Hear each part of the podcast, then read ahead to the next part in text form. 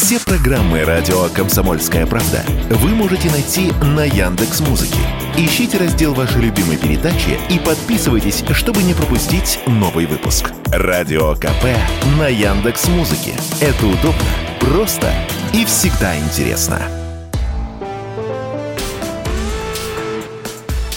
По сути дела, Николай Стариков. Микрофона Владимир Варсобин. Николай, здравствуйте. Добрый вечер, дорогие друзья. Ну, тут понятно, о чем сейчас будем говорить. Э, послание Владимира Путина Федеральному собранию. Э, Николай, э, что вы ждали, что вы получили от этого, от этого обращения, и все ли вы ожидали услышать то, что услышали? И чем сердце успокоится. Да, да, да, да. да. Ну, если оценивать в словах, в двух главных словах, сегодняшнее послание президента, я бы сказал, спокойствие и уверенность. Президент был совершенно спокоен, абсолютно уверен. А были варианты? Ну, мы видели с вами разных политиков. Вот, например, э, того, кто считает себя руководителем а, Украины, Зеленский, у него бывают истерические выступления, видит, выглядит он как-то странно.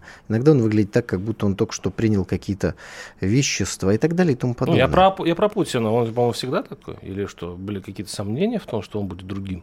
Сомнений не было, но демонстрация спокойствия и уверенности – это очень важно. Потому что каждое выступление нашего президента всегда несет в себе небольшой э, психотерапевтический эффект. Так вот, э, внешний вид э, президента это важно, как он себя ведет, это важно, но не менее важно то, что он говорит. Вот нынешнее послание – это образ будущего, это взгляд в будущее и отсутствие стопроцентной фокусировки на сегодняшних проблемах. Я приведу исторический пример, чтобы вы поняли, что я имею в виду. Вот смотрите, в Новосибирске есть прекрасный театр оперы и балета – он был открыт, Владимир, вы помните, когда? Сейчас полезли в компьютер. Нет, я, напомню. я даже не пытаюсь. Ну, это, это очень интересный исторический факт, о многом говорящий. Он прямо сегодня подходит к э, той теме, которую мы с вами обсуждаем. Этот э, замечательный, красивейший, одной из достопримечательностей Новосибирска, театр оперы и балета был открыт 12 мая 1945 года. Вот э, дата говорящая. Мы с вами понимаем, что он строился в период Великой Отечественной войны.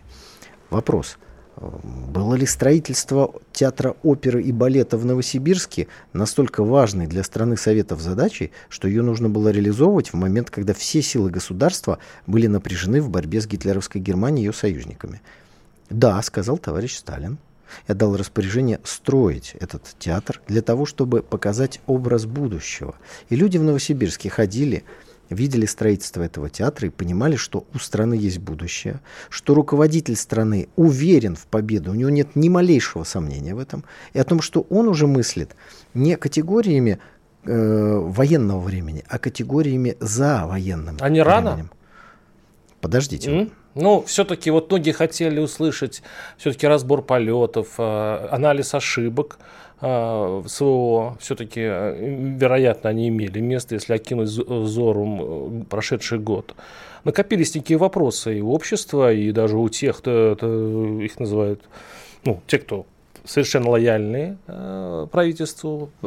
У них очень много вопросов возникло по поводу спецоперации и пути решения проблем, которые уже обозначились.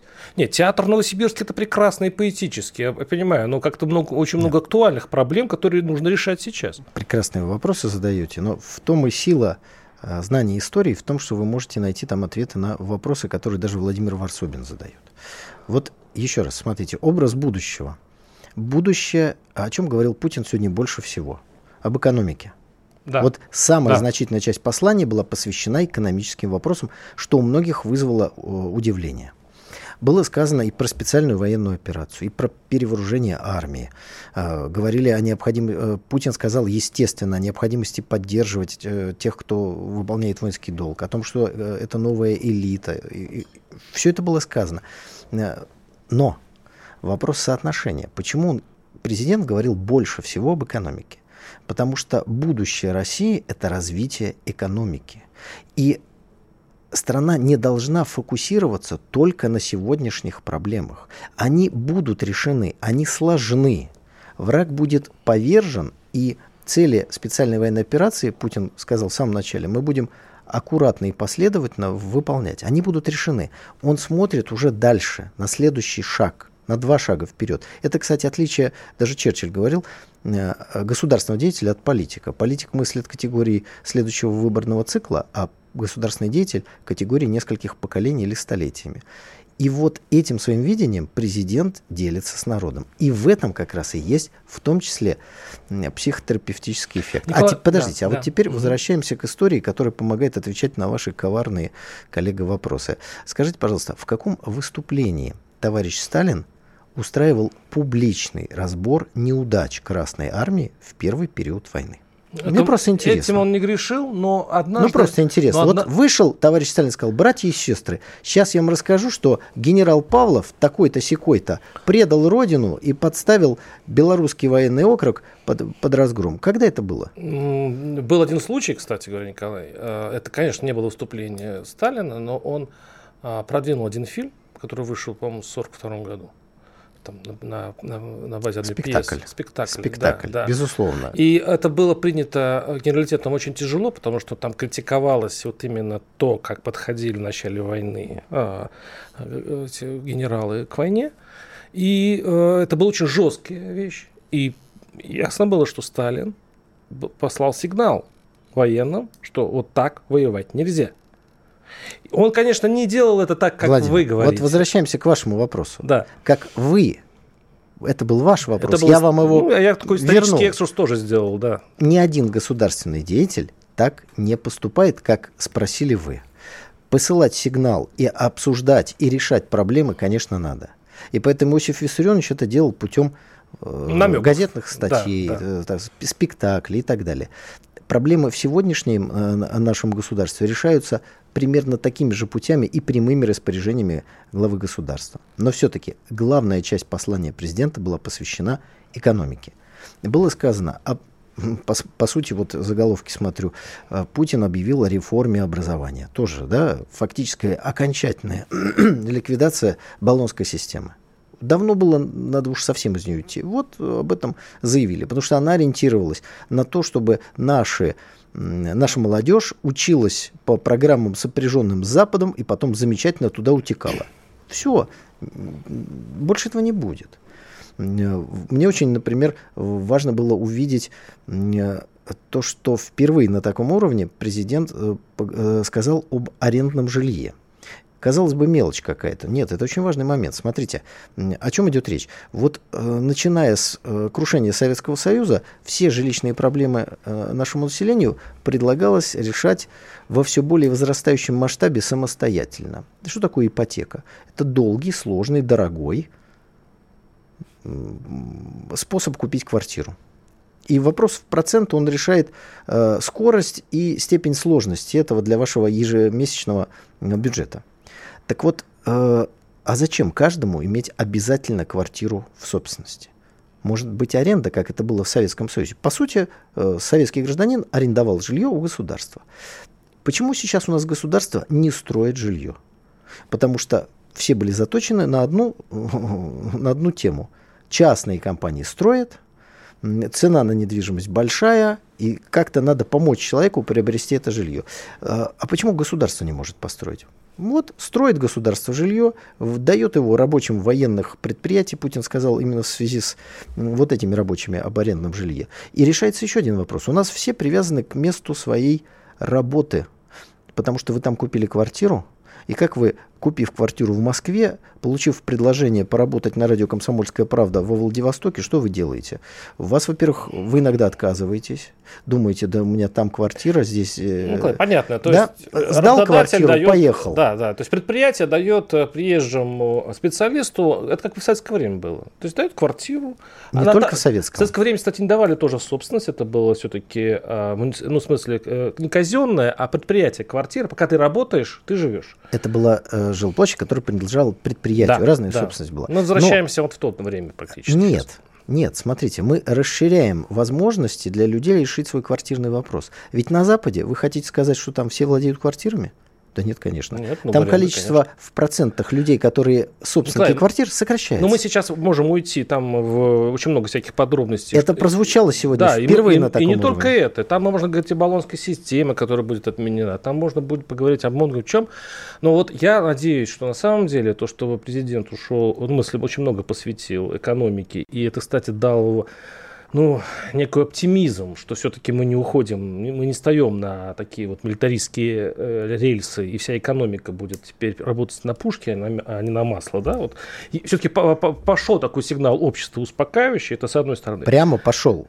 Цитата из Путина. У нас не будет да, э, да, я поэтому пушек вместо масла. Да, да. да, но с другой стороны, я надеюсь, и вообще хорошо бы, хорошо бы, что не ответы на а, важные вопросы когда все это закончится и почему так вышло, а, все-таки были сказаны из-за тактических соображений, а не из-за того, что сказать, собственно пока нечего.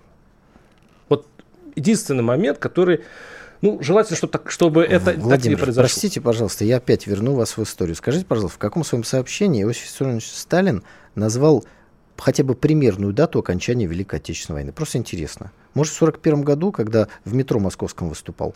Может, в 42-м, когда там же выступал. А мы с вами в следующей части, кстати, поговорим об инициативе китайцев. Китайцы ведь разработали э, свой мирный план, который они уже отослали в Киев и, присла, и привезли его нам. И э, он будет объявлен буквально завтра. И о чем он будет, мы, конечно, можем только догадываться, но об этом мы поговорим с Николаем Стариком через пару минут. Оставайтесь с нами. А сейчас у нас будет небольшой блок новостей. Публицист Георгий Бофт знает.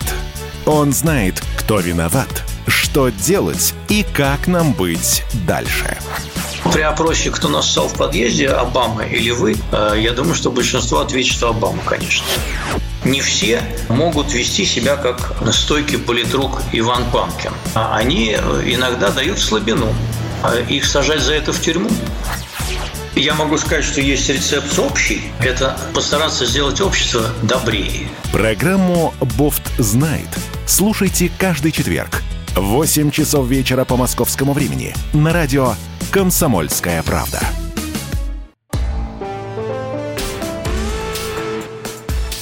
По сути дела, Николай Стариков – микрофона Владимир Варсобин. Николай, ну, поговорим все-таки о э, включении э, в эту историю Пекина. Теперь он э, хочет быть миротворцем. Он разработал свой мирный план. Раньше мы видели в этой роли Турцию, там, Израиль даже в какой-то степени. Теперь, пожалуйста, Китай. Отмахнуться от мирных предложений Китаю у Москвы, мне кажется, вот так просто уже не получится. Поэтому очень важно, что придумал на этот раз Пекин. И э, документ, этот план уже отослан в э, Киев, и теперь он изучается в Москве. Завтра вроде бы должны его объявить. Николай, мне, мы год с вами об этом говорим. Я все время спрашиваю, Николай, какой э, все-таки какие параметры компромисса возможны э, в, в этой истории? И э, что, по-вашему, может предложить э, Китай и до какой грани мы можем дойти в компромиссах. Вы знаете, если вы справедливо называете какой-то режим нацистским, я не очень понимаю, о каком компромиссе после этого можно с ним говорить. Вот когда Советский Союз называл гитлеровскую Германию нацистской, когда говорил о том, что они э, спровоцировали гражданскую войну в э, Испании, тогда Советский Союз боролся там с Германией и называл ее, ну, ровно теми словами, которыми надо называть врага идеологического, физического, военного.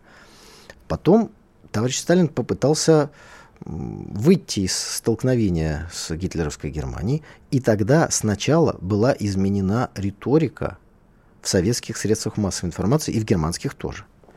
Но когда вы продолжаете и называете кого-то нацистом, я не очень понимаю, как вы можете какой-то компромисс с ним.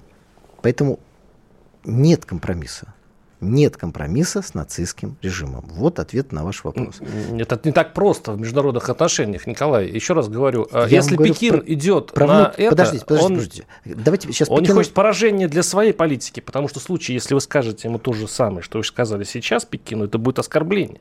Так, вы подождите, вы э, пропаганду страны, пожалуйста, не путайте с э, э полутайной дипломатией.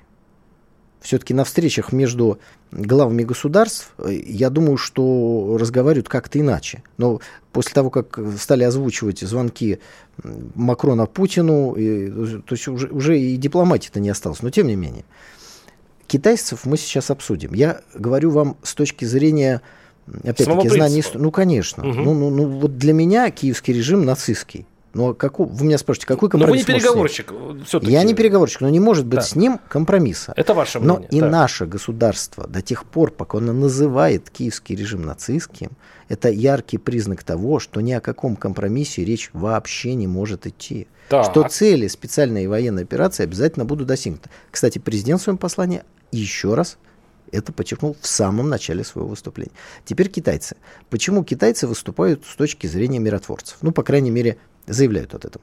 Потому что, первое, э, тога миротворца для любого государства и государственного деятеля всегда хороша. Это раз. Второе, ну, нормальные люди всегда выступают против войны за мир. Это есть. Особенно, если хочется остановить какой-то конфликт, который реально вредит интересам твоего государства. Конфликт на территории Украины – вредит интересам Китая. Обратите внимание, была Мюнхенская конференция.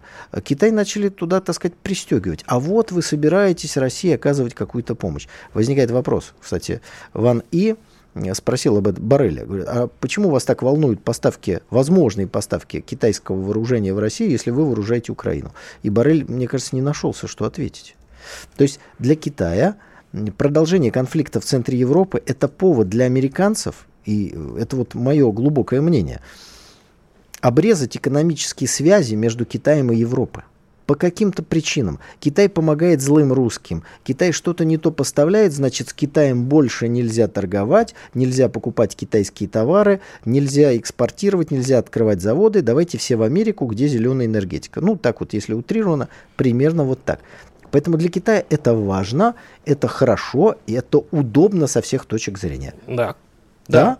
Да, но э, это вполне возможно. Просто ритуальное действие. Потому что до тех пор, пока Россия на самом высоком уровне называет нацистский режим нацистским, никакие компромиссы невозможны. И сама риторика свидетельство того, что никакие компромиссы невозможны. Подождите, э, если не ошибаюсь, получается, что э, режим называют нацистским уже много лет, при этом несколько раундов переговоров в белорусской, в белорусском Гродно, по-моему, происходили. И это была большая ошибка. Потому что это вызвало огромный диссонанс, в первую очередь, в российском в Стамбуле обществе. потом проходили переговоры. Это все одна растянутая по времени ошибка. Почему она произошла, мы с вами лет через 50 узнаем и, так сказать, Несколько обсудим. ошибок говорят, о, ну, ошибок с вашей точки зрения. С говорят моей точки о, нек- зрения, о некой да. тенденции. А тенденция предполагает продолжение. И если все-таки решить, что это не была ошибка, а, скажем, ну, это стиль и желание э, Кремля все-таки наладить какой-то диалог, то Пекин, который просто так не будет предлагать ради красного словца, знаете, мне кажется, для Пекина, для такой гигантской страны важный, вот просто отметиться какой-нибудь э, миротворческой бумажкой, нет, это не его масштаб. Его масштаб предложить тот документ, который будет серьезно обсуждаться, а кто, а как а того и глядишь, и будет принят. Вот это уровень дипломатии Китая. А вот просто так сказать, э, бумажку выкинуть мусорницу, сказать, нет, никаких компромиссов, мне кажется, Москва может поступить с любой другой бумагой другого государства, но никак не китайского. Владимир, вы уже практически можете лекции МГИМО читать. Ну зачем же обижать китайских товарищей? Во-первых, мы не знаем, как там идет беседа. Может быть, э, китайские товарищи спрашивают, как вы считаете, мы хорошее сформулировали предложение? Может быть, с вашей точки зрения, вот здесь надо чего-то... Под... Ведь после, только после беседы в Москве этот мирный план будет обнародован. Так что можно, так сказать, там подкрутить, подкорректировать, это раз. Но я еще раз предлагаю следить за риторикой высших должностных лиц России. Ну, это первое. Второе, я не понимаю, какой там может быть компромисс. Вот, вот как говорится, хоть убейте. Не понимаю, какой может быть компромисс. Поэтому мне кажется, что китайский план останется еще одним мирным планом, вы уже сказали, там Израиль, да, Турция что-то говорила. Ну, то есть э, каких-то приятных слов для аудитории определенного государства, определенных политиков. Ведь Эрдоган, когда говорил о мирных э, решениях, мы сейчас уже забыли как-то, да, что он там говорил, говорил ли он что-то конкретное, а осадочек остался. И к выборам Эрдоган скажет, ну вот мы, мы ведь старались, мы, да, вот. Эрдоган мы... вообще присоединился к украинским требованиям, надо заметить. Ну... И вообще сейчас единственный такой вариант, при котором ну, пока из объявленных стран, кто, кто подписался, это тот самый, по сути, ультиматум украинский, который э, пока единственный документ мирный. Владимир, вот давайте еще раз. Мы сегодня говорим все-таки о послании нашего уважаемого президента. Давайте найдем еще знаки, отвечающий на ваш вопрос в выступлении президента. Давайте, пожалуйста. Давайте. Я предлагаю вам, давайте. Вот, давайте. Я вам говорю, э, Путин предложил совершенно справедливую вещь. Он сказал, давайте система материнского капитала, которая в России была с 2007 года, она будет теперь э, э, ретранслирована точно так же на всех детей, родившихся с этого периода, в ДНР, ЛНР, Запорожской и Херсонской областях. Перевожу с дипломатического на русский. Никакой разницы не существует внутри Российской Федерации. Нет никаких старых территорий или новых территорий. Есть одна единая, великая, бесконечная Россия. Вот что это такое. А, поговорим немножко о безопасности. А, генсек НАТО Столбенберг. А, НАТО сожалеет о решении Москвы приостановить участие в договоре о сокращении стратегических наступательных вооружений.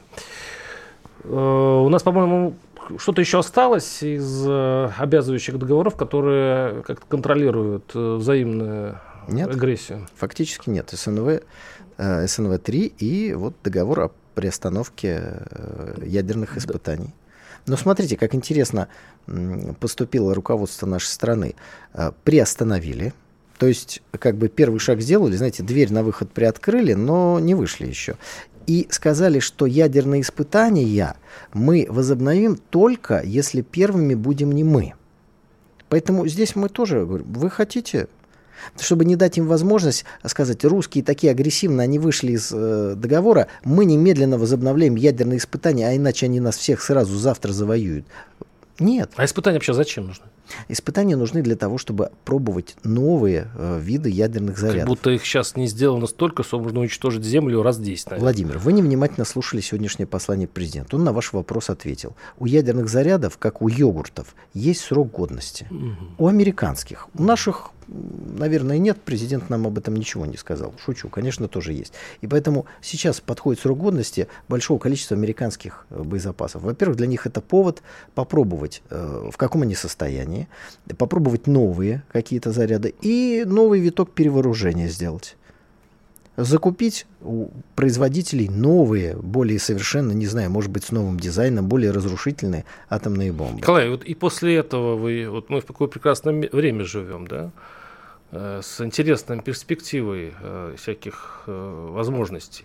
Неужели, даже глядя на это, никаких, никаких компромиссов, идти до конца, Подождите. Это все человечество, получается, сейчас промарширует, закусив у дела до крайней точки. Владимир, вы видели карту мира?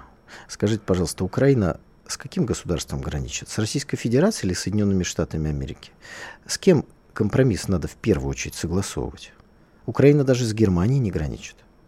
С кем надо согласовывать? С Российской Федерацией. А если вы начинаете делать вид, что интересы Российской Федерации вас не интересуют, проблемы начинаются. Прервемся на пару минут. Оставайтесь с нами. Владимир Варсобин, Николай Стариков.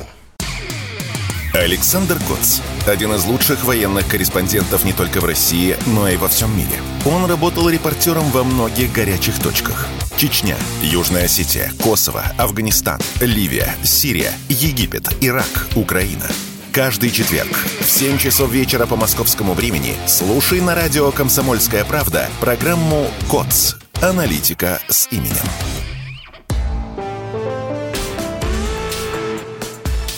По сути дела, Николай Стариков.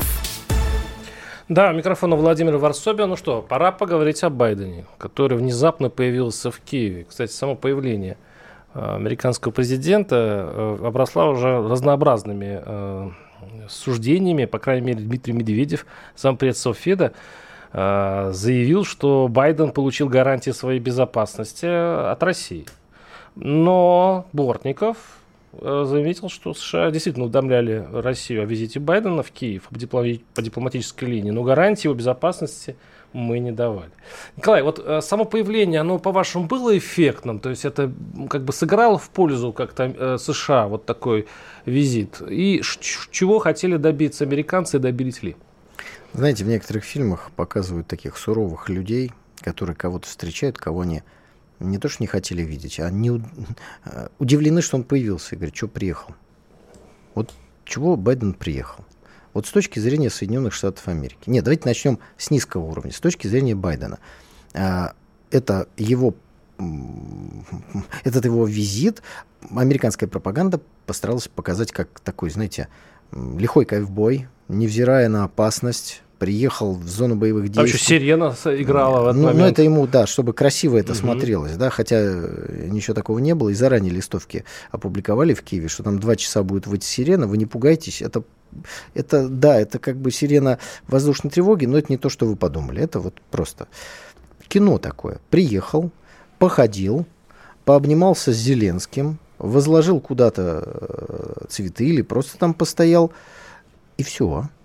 Ничего судьбоносного а не А что сделал. вы хотели? А что вы могли предположить? А что еще может быть? Я ну... вообще даже не думал в эту сторону. Мне было все равно, приедет он туда или нет. То есть приехать для того, чтобы пообниматься с Зеленским, это странно. Ну, Соглас... полмиллиарда помощи он привез, э, ну, пообещал, Прям по в чемоданчике мере, или в поезде? Ну, в заявлении привез, есть... что выделяют. А давайте вот представим... Нет, Владимир, вот разница познается в деталях. Давайте представим себе, он ведь сначала прилетел в польский, э, в польскую столицу и оттуда на поезде поехал. Вот давайте представим, он прилетел в польскую столицу и не поехал в Киев э, помощь меньше бы стала? Да нет, конечно. Нет, конечно. Зеленского можно было высвистать куда угодно, пообниматься и пофотографироваться да, ну и хотя бы намекнуть ему, чтобы он чуть-чуть побрился, галстук одел, а то как-то пахнет неприятно и выглядит отвратительно. Ну, можно было, правда, это постоянно... Он всегда так ездит, это его сейчас Ну, как бы, да, такой, да, травмированный мальчик, как в одной э, комедии, да, детская травма. Но это неуважение все-таки. Ну, можно когда-то и все-таки привести себя в какой-то человеческий вид. Если бы он ходил в военной одежде, он ходит просто в футболках и каких-то куртках зеленого цвета. Это, это не военная одежда. Можно с уважением относиться, когда, не знаю, Иосиф Виссарионович Сталин ну вот теперь... ходит в военном мундире. Ну ладно, бог с ним, забыли. Короче, если бы он не приехал, ничего бы не изменилось. Кроме одного. Его приезд должен показать, это наша корова, и мы будем ее доить до смерти этой коровы.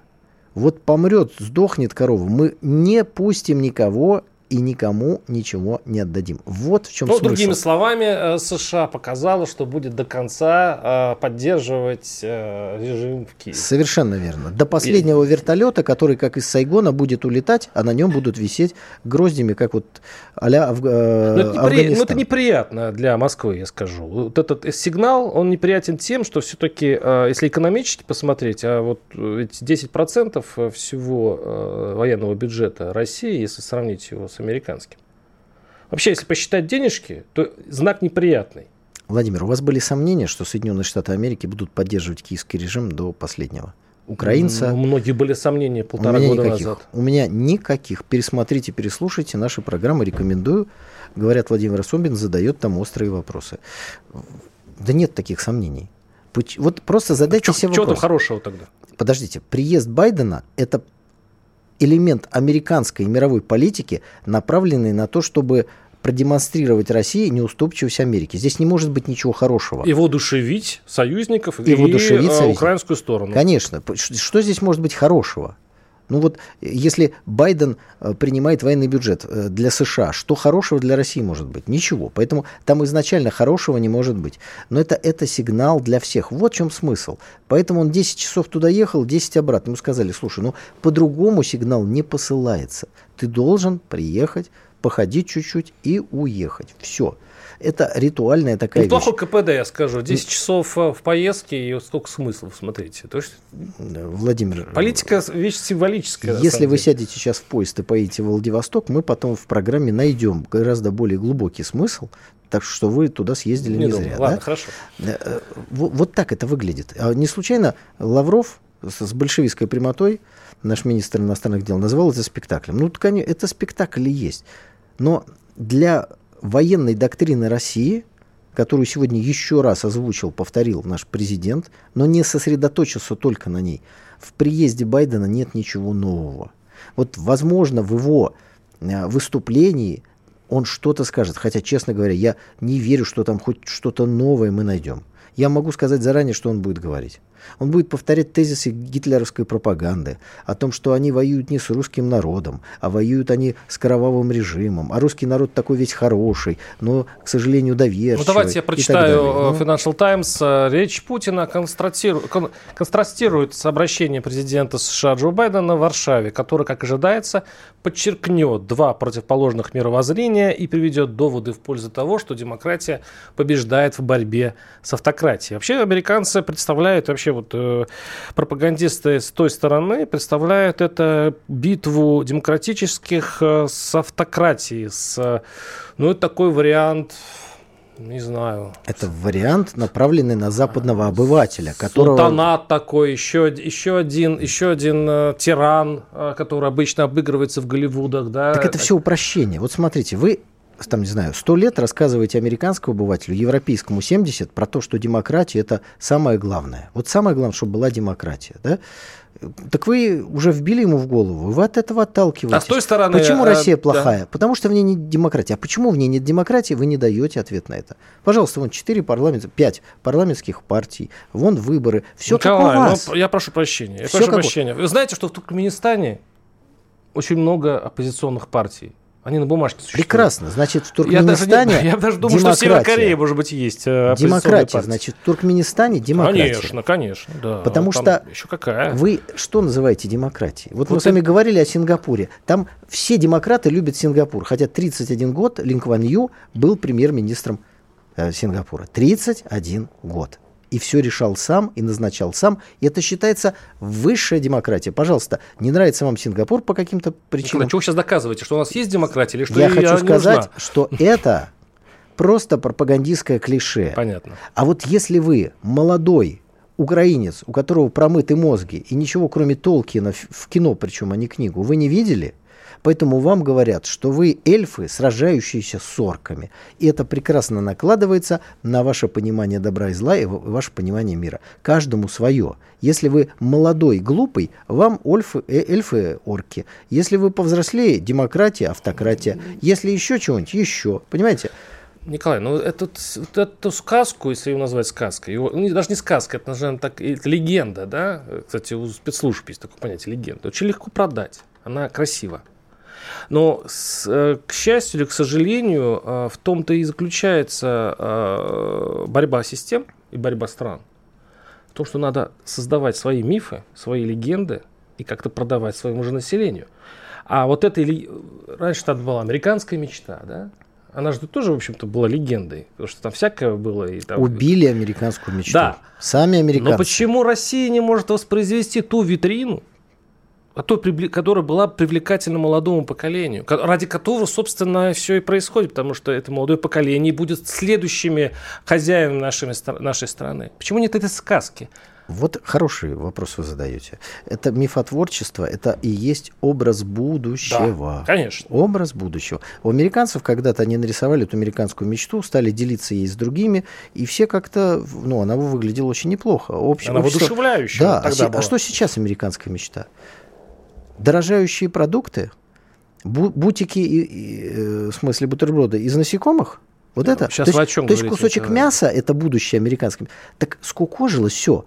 А собственность уже не является стопроцентно неприкосновенной, потому что появляются какие-то скобочки. А собственность нельзя отнимать, если, скобочка открывается, если вы русский, можно забирать. А почему? То есть раньше скобочек не было, скобочки появились. 100 доллар обесценивается. Ведь люди умные во всем мире это видят. Обесценивается доллар? Обесценивается с точки зрения его роли мировой. А это Что приводит к обесцениванию его покупательной способности. Цены сейчас, растут. Сейчас курс падает э, в мировых рынках доллара. он, вы, он везде растет. Что вы можете купить на доллар образца 30-го года, А, вы про... про 80-го года, инфляцию, понятно. 2023 года. девальвацию, так называемую. Ну, да. это и есть покупательная способность. То есть, и это процесс, он пошел дальше. Они за это и бьются. Вы думаете, это разрушило все, да? Разрушил ту сказку. И эта витрина не существует, она из- разбита, там Она поломана, уже там ничего нет. сильно. А у нас что-то есть? А вот мы не строили свою витрину вот сейчас, потому что мы стремились к той витрине. И это глубочайшее наше заблуждение, от которого нас сейчас очень жестко избавили. Ну, не всех. Вот у нас с вами, может быть, этого не было. У меня точно, за вас не буду говорить. Не было иллюзий насчет Запада у меня. У вас были, Владимир? Иллюзии насчет Запада? Да. Да нет, я, я уже большой мальчик, я, в принципе, много что знаю, поэтому иллюзий у вы меня в вообще становится все меньше не и верили. меньше. Прекрасно. Николай, ну нет иллюзий, что мы не можем говорить вечно, потому что у нас прерывает реклама. Иногда, к счастью, мы сейчас прервемся на пару минут. Э, Владимир Варсобин и Николай Стариков. Услышимся. Думаете, понедельник день тяжелый?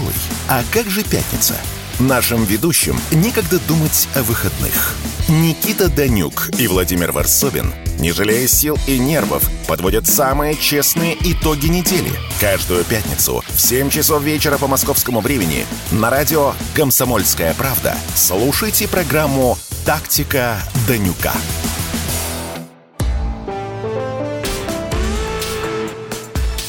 По сути дела, Николай Стариков. Да, микрофон Владимир Варсобин. Да, ждем заявления Байдена. А, Не ждем. Просто следим, может, нет может, нет. может скажет что-то. Но А- мы э, остановились на том, что он будет выступать в в такой э, типично западной, я бы даже сказал, нацистско-германской пропаганде о том, что народ хороший, власть плохая. Мы боремся не с народом, мы боремся с властью. Поэтому гвардейцы, десантники, сдавайтесь и переходите. Ну, вот примерно такая власовская э, немецкая пропаганда. В- все западные правители всегда выступают ровно с, э, с этими посылами. Но после того, что они наговорили за последнее время, после того, что они хотят всем сделать больно, сделать коллективную ответственность всех э, русских, не пускать на Олимпиаду, ну, грош цена. Все, не верим. Не верим ничему, даже если кто-то и верил. Теперь они все сами рассказали.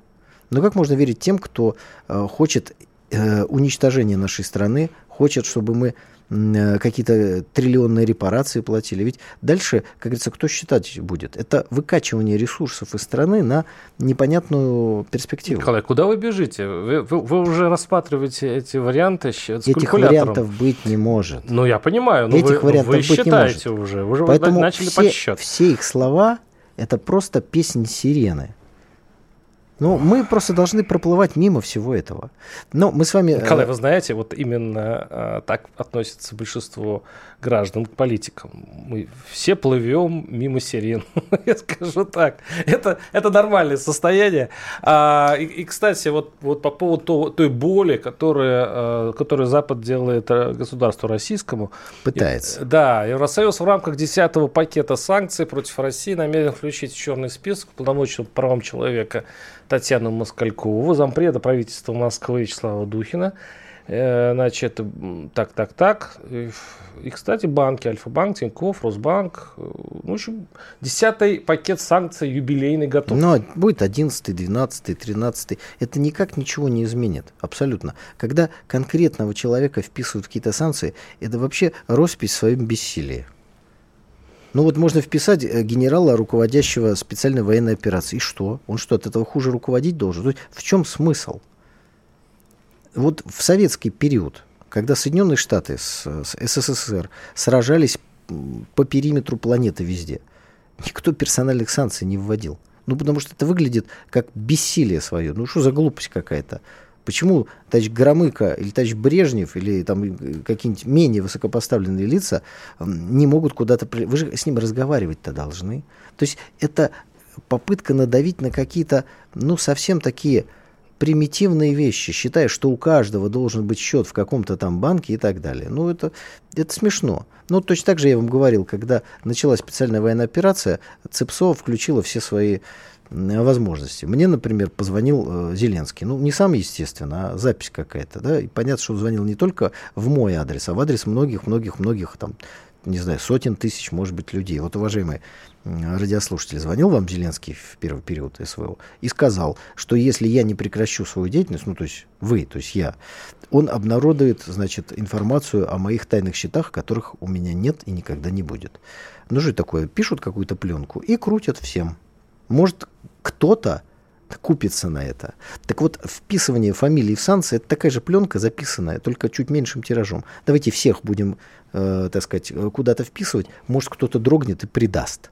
Станет мальчишом-плохишом, который за возможность чего-то там с Западом э, делать, иметь, сохранить и так далее, может что-то там, э, какие-то возможности ну, в России открыть. Кстати, Владимир ну, Путин э, большую часть времени посвятил вот именно этой мысли, когда говорил о том, что, значит, ну, по поводу отъема яхт и дворцов, в которые не, не возникло никаких, Но не об этом сожаления. Он говорил о национал-предателях, которые... Нет, ну он говорил еще да. о тех, кто убежал и бежит из Запада, кого отняли, значит, там, он, по-моему, цитировал яхты и дворцы и прочее, прочее. Ну, ему Имущество. Имущество, да? да. И что, дескать, люди внутри России совершенно не э, жалеют этих людей. Просто Путин в свое время предупреждал, замучаетесь э, в судах европейских пыль глотать, доказывая и так далее, и так далее.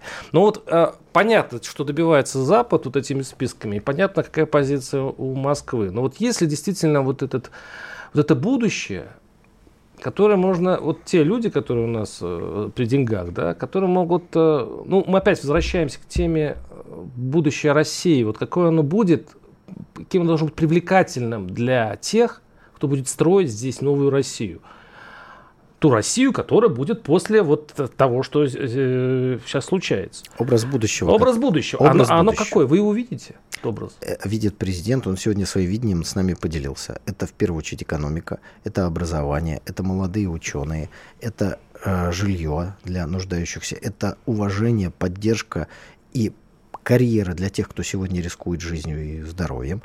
Это повышение э, доходов населения, о чем мы с вами тоже многократно говорили. Вы сразу вспоминаете тут про инфляцию. Ваша любимая сказка, чтобы людям не, э, не повышать зарплаты и пособия.